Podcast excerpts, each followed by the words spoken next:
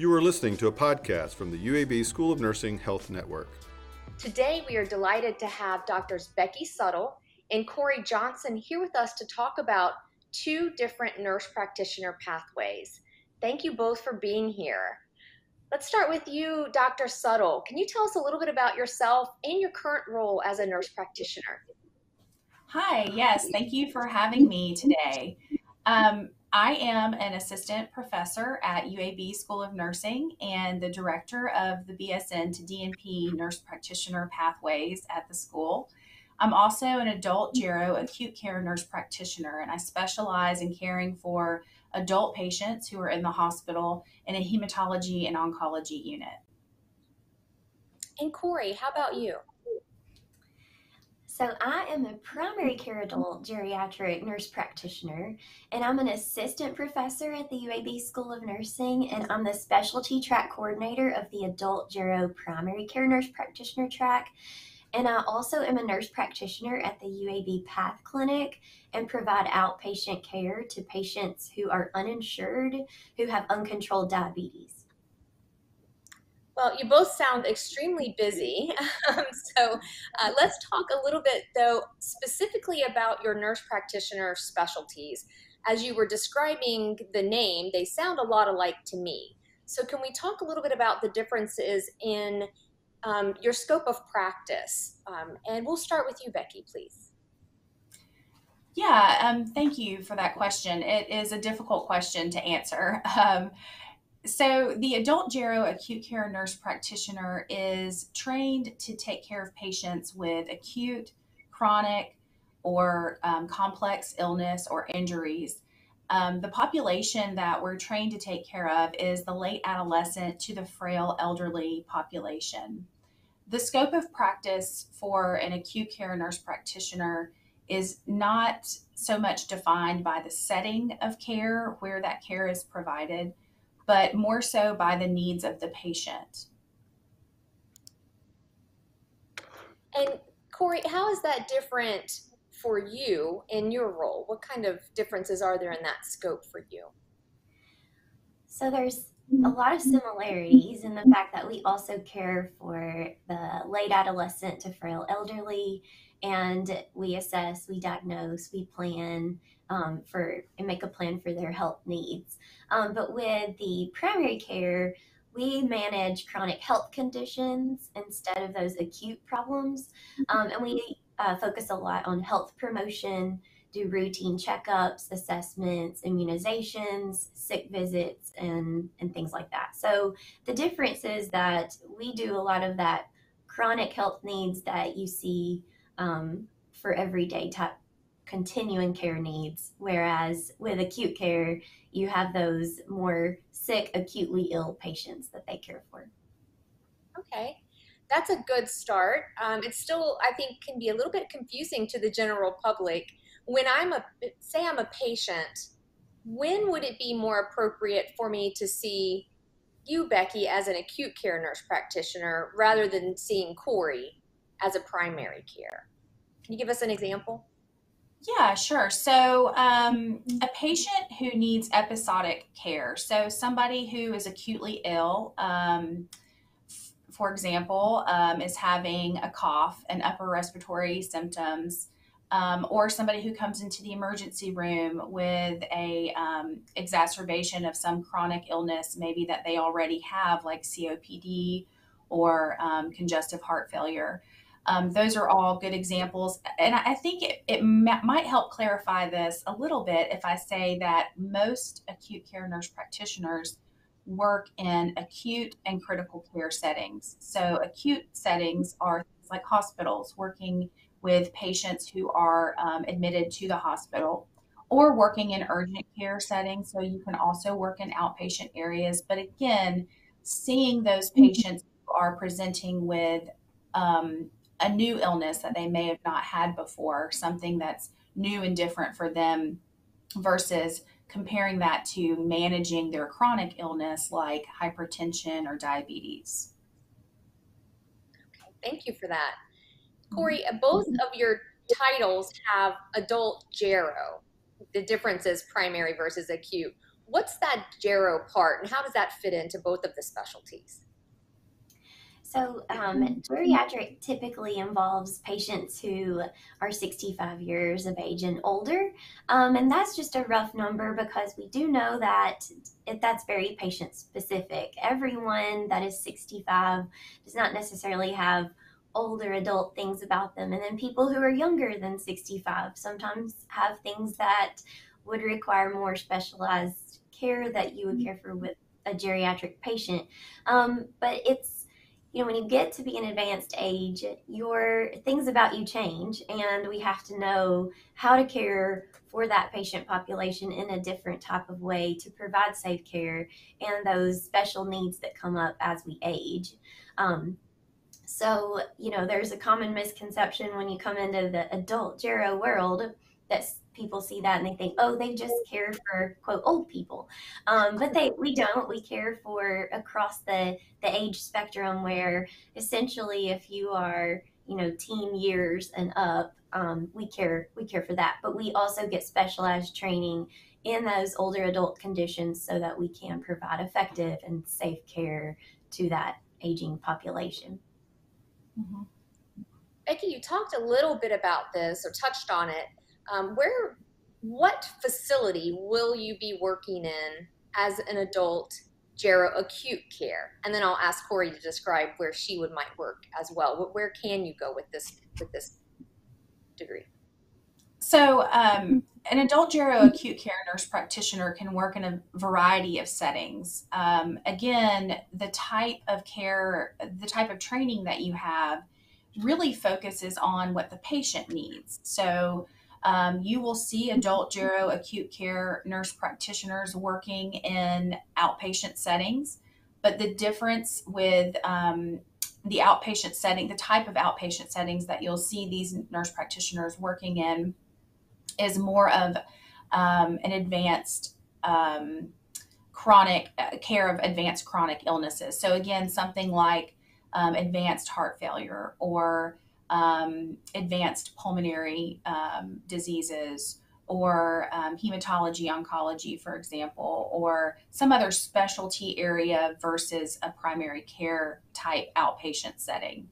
Um, now, you will see most uh, acute care nurse practitioners working in the hospital. So um, most of the acute care trained N Ps will work in um, acute care, which is considered um, the hospital setting, or critical care, which is um, an intensive care unit or something like that, where um, you'll see nurse practitioners working there as well. Great. And Corey, does that cover kind of what you were thinking too, or do you have anything to add, or what is the difference where you might be working? Yeah, so primary care, um, most of us are going to be working in the outpatient setting. You can, as a primary care nurse practitioner, work in a non-critical inpatient setting. Um, for instance, I used to work with vascular surgery, and I would get patients essentially ready to go home. So it wasn't any kind of critical needs. They were really, I was teeing them up, getting them ready for their primary care type needs at home. Um, but you also can work in urgent cares, but more you're going to see us working in internal medicine clinics, Um, specialty clinics, um, family medicine clinics, nursing homes, long-term care facilities, rehabs, and that type of setting. Okay, great. I think both of you make a good point that it really is about the patient and what that population needs, not necessarily the physical structure where you're at, which can be con- confusing, I think, to to people outside of our our um, our, our jobs. Um, Well, what kind of previous education and experience is required, Corey, to be an adult Gero primary nurse practitioner? So in order to apply for the program, you have to have a Bachelor of Science in Nursing. Um, no real experience is required yet, but you will be working as a nurse es- essentially before you become a nurse practitioner. You would be working if you you know, through school. Um, but then after you get through school, you are going to be going through a master's of science in nursing. Um, and some people are going and doing a bachelor's of science to a doctoral, um, so a doctor of nursing practice degree. Um, and so you at least have to have a master's in that specialty in order to then take a certification exam. Um, that's a national certification exam to be certified as a nurse practitioner. And Becky, how does that differ in the acute care version? So again, you um, would need to have a bachelor's of science in nursing to apply for a program that trains acute care nurse practitioners. But in applying for that program, um, there are master's degree programs for Adult-Gero acute care nurse practitioners, and there are doctoral programs um, where you can enter the program with your B S N, and upon finishing the program, you would have a Doctor of Nursing Practice degree um, and have completed your training to um, sit for the, the Adult-Gero acute care nurse practitioner boards that are required um, in order to become certified as an Adult-Gero acute care nurse practitioner. So it sounds like there are two different kinds of board certification and very specific. Is that correct, Corey? Yes, that's correct. So you'll have an Adult-Gero primary care that you can take if you have completed that program for a certification. And then there is the Adult-Gero acute care certification exam that you would complete if you had completed that um, education for that. Mm-hmm. Becky, are there courses that everyone kind of takes at the beginning, and when do you split off until your until your specialty courses in, in a program um, like this in a master's? Yeah, so that's a great question, and um, this the answer to that varies across um, schools. I can speak to U A B and how we train our nurse practitioners here. Um, there are courses that you would take with all of the other nurse practitioner students, um, and that would constitute the first year of your enrollment in the master's program if that was the, de the um, degree option that you've chosen. Um, and then in the second year of that program, you would branch off into your specialty area training. So the second year of your program would be um, classes that are focused on ensuring that you learn the content that you need to learn to sit for the Adult-Gero acute care nurse practitioner boards. So um, you can see a picture here. There's ultrasound training going on in this picture, and that um, is an Adult-Gero acute care um, training session right there. So um, there is specific training for the acute care N P during that last year of, of classes. Corey, what characteristics do you think a person needs to be a primary care nurse practitioner? Um, I would say that first, uh, if you're thinking about doing it as a student, you have to be self-motivated um, and organized. When you get into practice, organizational skills are so important. You also need to be able to prioritize. You can't cover every single thing a patient comes in with at every visit. So sometimes it requires prioritization of what's the most important thing that day. Um, and then also we have to know that we have to be lifetime learners. Um, you don't get finished with school and say, okay, well, I don't have to learn anything ever again. You have to always keep up to date with what's going on and the new, um, you know, research out there of the best way to practice. Um, and being a nurse practitioner, it's a stressful job. So you do have to have good coping skills and ways to manage that stress and and develop that part of, of you so that you don't become overwhelmed. Becky, some of these might overlap, but what do you think makes a good acute care nurse practitioner? Yeah, I definitely agree with everything that Corey just said. Um, those are all qualities that an acute care nurse practitioner would need as well. Um, I would add, and I'm sure that Corey would probably agree with this in her role as well, but um, time management is very important, not just as a student, of course, but as a nurse practitioner in your day-to-day. Um, you have to be able to manage your time. There's a lot of demands that are made of you on the job. You have to be able to prioritize those demands. Um, you really need to care about people. Um, caring about people is foundational to being a nurse, to being a nurse practitioner. Um, caring about people and their families and, and wanting to do the right thing for them, um, wanting to do the best that you can do to help them through one of what could be one of the most difficult times in their lives, um, when they're in the hospital or in the intensive care unit. Um, also, decision-making skills.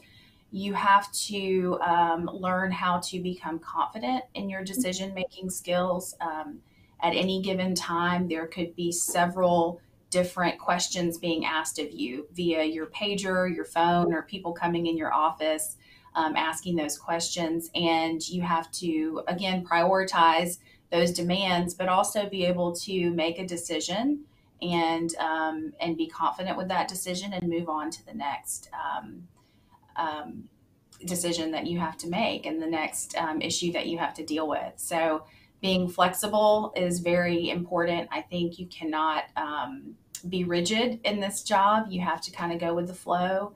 And um, again, I, prioritization keeps coming up, but especially in acute care and care of acutely ill patients, you have to prioritize their needs. Absolutely. Thank you for that. We talked a little bit about uh, the, the typical day or the setting, maybe that, you know, we've covered that a little bit. Um, and Becky, what you were just saying kind of describes what your day is like. But can you tell us a little bit more about a day in the life of an Adult-Gero acute care N P? What's the workload? And I know that will depend on the setting. Um, so you can kind of give us your own experience of your practice if you'd like. Sure. Yeah. My, um, my practice is inpatient. So I care for patients who are in the hospital. And specifically, I care for patients who are in the hematology oncology unit. And even more specifically than that, I care for adult patients who have been diagnosed with acute leukemia and high-grade lymphomas and a few other um, blood cancers as well. Um, so my typical day, and I'm not in the intensive care unit, I'm on a um, what we call a floor in the hospital versus an intensive care unit. So my typical day would be coming in around um, six or seven, depending on um, the patient load and what time we're going to begin rounding on patients. But I would come in and look at my patient assignment. And my assignment would be anywhere from six or seven to ten or eleven or twelve patients. It varies depending on if it's a weekday or a weekend. Um, and then I would look up my patients in the electronic medical record and get to know them and why they're here, um, at least on paper, and read anything that has been written about that patient to this point and their stay. Um, at that point, once I think I, I know enough about why they're here and their lab work to date and other findings that are important to date, I would go to their room and see the patients one by one. Um, at that point in time, I would introduce myself and talk to the patient and find out what their concerns are for the day, um, do my physical exam, and um, do um, anything else that I need to do in the room with the patient. So physical exam, talking to the patient and their family, finding out what their concerns are, so that when I do come back with the larger team, which includes the attending physician, any fellows or residents that are rounding on our service, and pharmacy, social work. So when I come back with the team, I can communicate and help help the patient communicate their needs for the day. Um, the rest of the day is spent uh, documenting everything that happened, and um, in the earlier part of the day, documenting the visit that I had with the patients, Um, putting in orders, uh, reviewing lab work, reviewing any imaging or other diagnostics that are coming back, and responding to any needs of the, that the patient has throughout the day. So that can be, you know, it can be a slow day, it can be a busy day, it could be a time um, where I'm getting several pages and need to respond to several different things, or it could be a slower day where I'm kind of have more time to go talk to patients again and revisit them in the afternoon. It can it can vary quite a bit. Got it. And Corey, how is that different than where you are in the setting and patients that you're seeing? So in the primary care setting, I'm seeing patients in the office. Um, and I'll start with when I was with vascular, because that's a little more of a typical type work setting for were my specialty. So um, I would come in and I would see the all the patients on the schedule. And as they arrived to the clinic, I would look at their chart. And while the nurse is triaging the patient, I would review the last notes, look at any labs, diagnostics, anything that I needed to see before I went in to see the patient. Um, and then I would go in, talk to them, do a physical assessment, um, and then essentially come up with the plan for, you know, for that day. Um, and then, you know, establish a uh, return to clinic, all the education they need, send any prescriptions they might need, order any other um, testing and things that they would need. Then I would come out of the room, um, chart on the patient, and then move on to my next patient. So I typically with them would see um, a patient about every fifteen to twenty minutes. Um, and then, I, so that was, I would say a full schedule for me would be about twelve patients in the morning, twelve patients in the afternoon. Um, whereas where I am at now, I see the I see very uh, uncontrolled diabetes patients, and they are uninsured and have a lot of um, social determinants of health, meaning a lot of other factors that are playing into the care for them. So there's an interprofessional team that I work with um, with them. So they also have social work that they see every time, a behavioral health team, um, a dietitian, um, a care coordinator that's a certified diabetes educator. So before patients arrive that in the morning, we all sit in a huddle and we discuss all of the patients for the day. Um, so we kind of get a game plan for each patient. And then as they arrive, we we do, it's essentially the same. I review the chart, look at everything, and then I go see the patient, and then I go and I talk to the next person on the team that's going to see the patient and kind of hand it off to them. Then I'll come back and chart and everything. Um, that is a more complex patient, so I usually see one about every forty-five minutes or so, and so that means I will see a lot of times maybe like four in-person patients um, in the morning.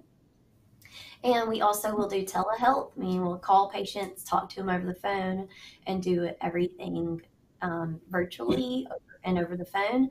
Um, and then also look at the chart, and we have patients that are doing this remote patient monitoring, where I can, they have a monitor at home. They're checking their blood sugars um, at home. It's transmitting them into the chart, so I can see them from the office, and then I'll call them and make any kind of changes to their to their insulin that was, is needed. So you kind of, as patients arrive, you see them, and in between you do your telehealth and your um, R P M or your remote patient monitoring calls. Yeah, once again, you both sound really busy at, at your respective places of, of work. Um, I think it's really great that you're both working with that interprofessional team and getting everyone's input for the patient care, as we know that really improves patient care. Um, so Becky, what do you think are some of the major issues or challenges confronting the N P specialty practice of adult-gero acute specifically? I would say that one of the major challenges today is scope of practice itself. Uh, scope of practice is um, different from state to state. Uh, each state, even though we're certified by, you know, one or two national uh, bodies, each state has its own licensing process and its own scope of practice for its nurses and its nurse practitioners. And that is um, detailed in its Nurse Practice Act for that state. So one challenging aspect of that is that what I can do as an adult-gero nurse practitioner and how I can care for my patients is different from one state to the next. Um, the, the types of drugs that I'm allowed to order for the patient, the types of imaging can be different, the types of procedures that I'm allowed to perform on the patient in the inpatient setting can be different. Um, the requirement to work with a physician overseeing the care that I provide, the, um, the depth and degree of that uh, can be different from state to state. So that's a challenge, I think, because it, um, it, it creates um, differences in how we can work, right? And so there, it's hard to have uniformity when what you're allowed to do from one place to the next arbitrarily is different. Corey, uh, are the change are the challenges the same for your specialty, or can you add anything to that? Um, I have to agree with Becky. They, we have those challenges too. Um, I would say a challenge in general for uh, essentially healthcare as a nation um, is that we have this growing aging population, and we now have more older adults in the population than we have children. Um, and we do not have enough people trained in geriatric care to care for this growing population. And so I would say a challenge is that it's going to be essential that we really take ownership of caring for this patient population. And in that, we're going to have to um, become more educated in things that maybe we hadn't been before. We have a growing number of um, people with dementia and Alzheimer's, you know, memory related disorders. Um, and so we're going to have to adapt to be able to care for that, even in the primary care setting, the acute care setting. We know that this is a, a problem, and um, it's only going to keep growing. So I think that a challenge is making sure we have enough trained professionals in the nation to care as we just continually have a growth in the aging population. Right, right. Um, and that kind of leads to the next question then. What's the current job market, Corey? Is are are we doing what we what we need to be doing to fill those positions?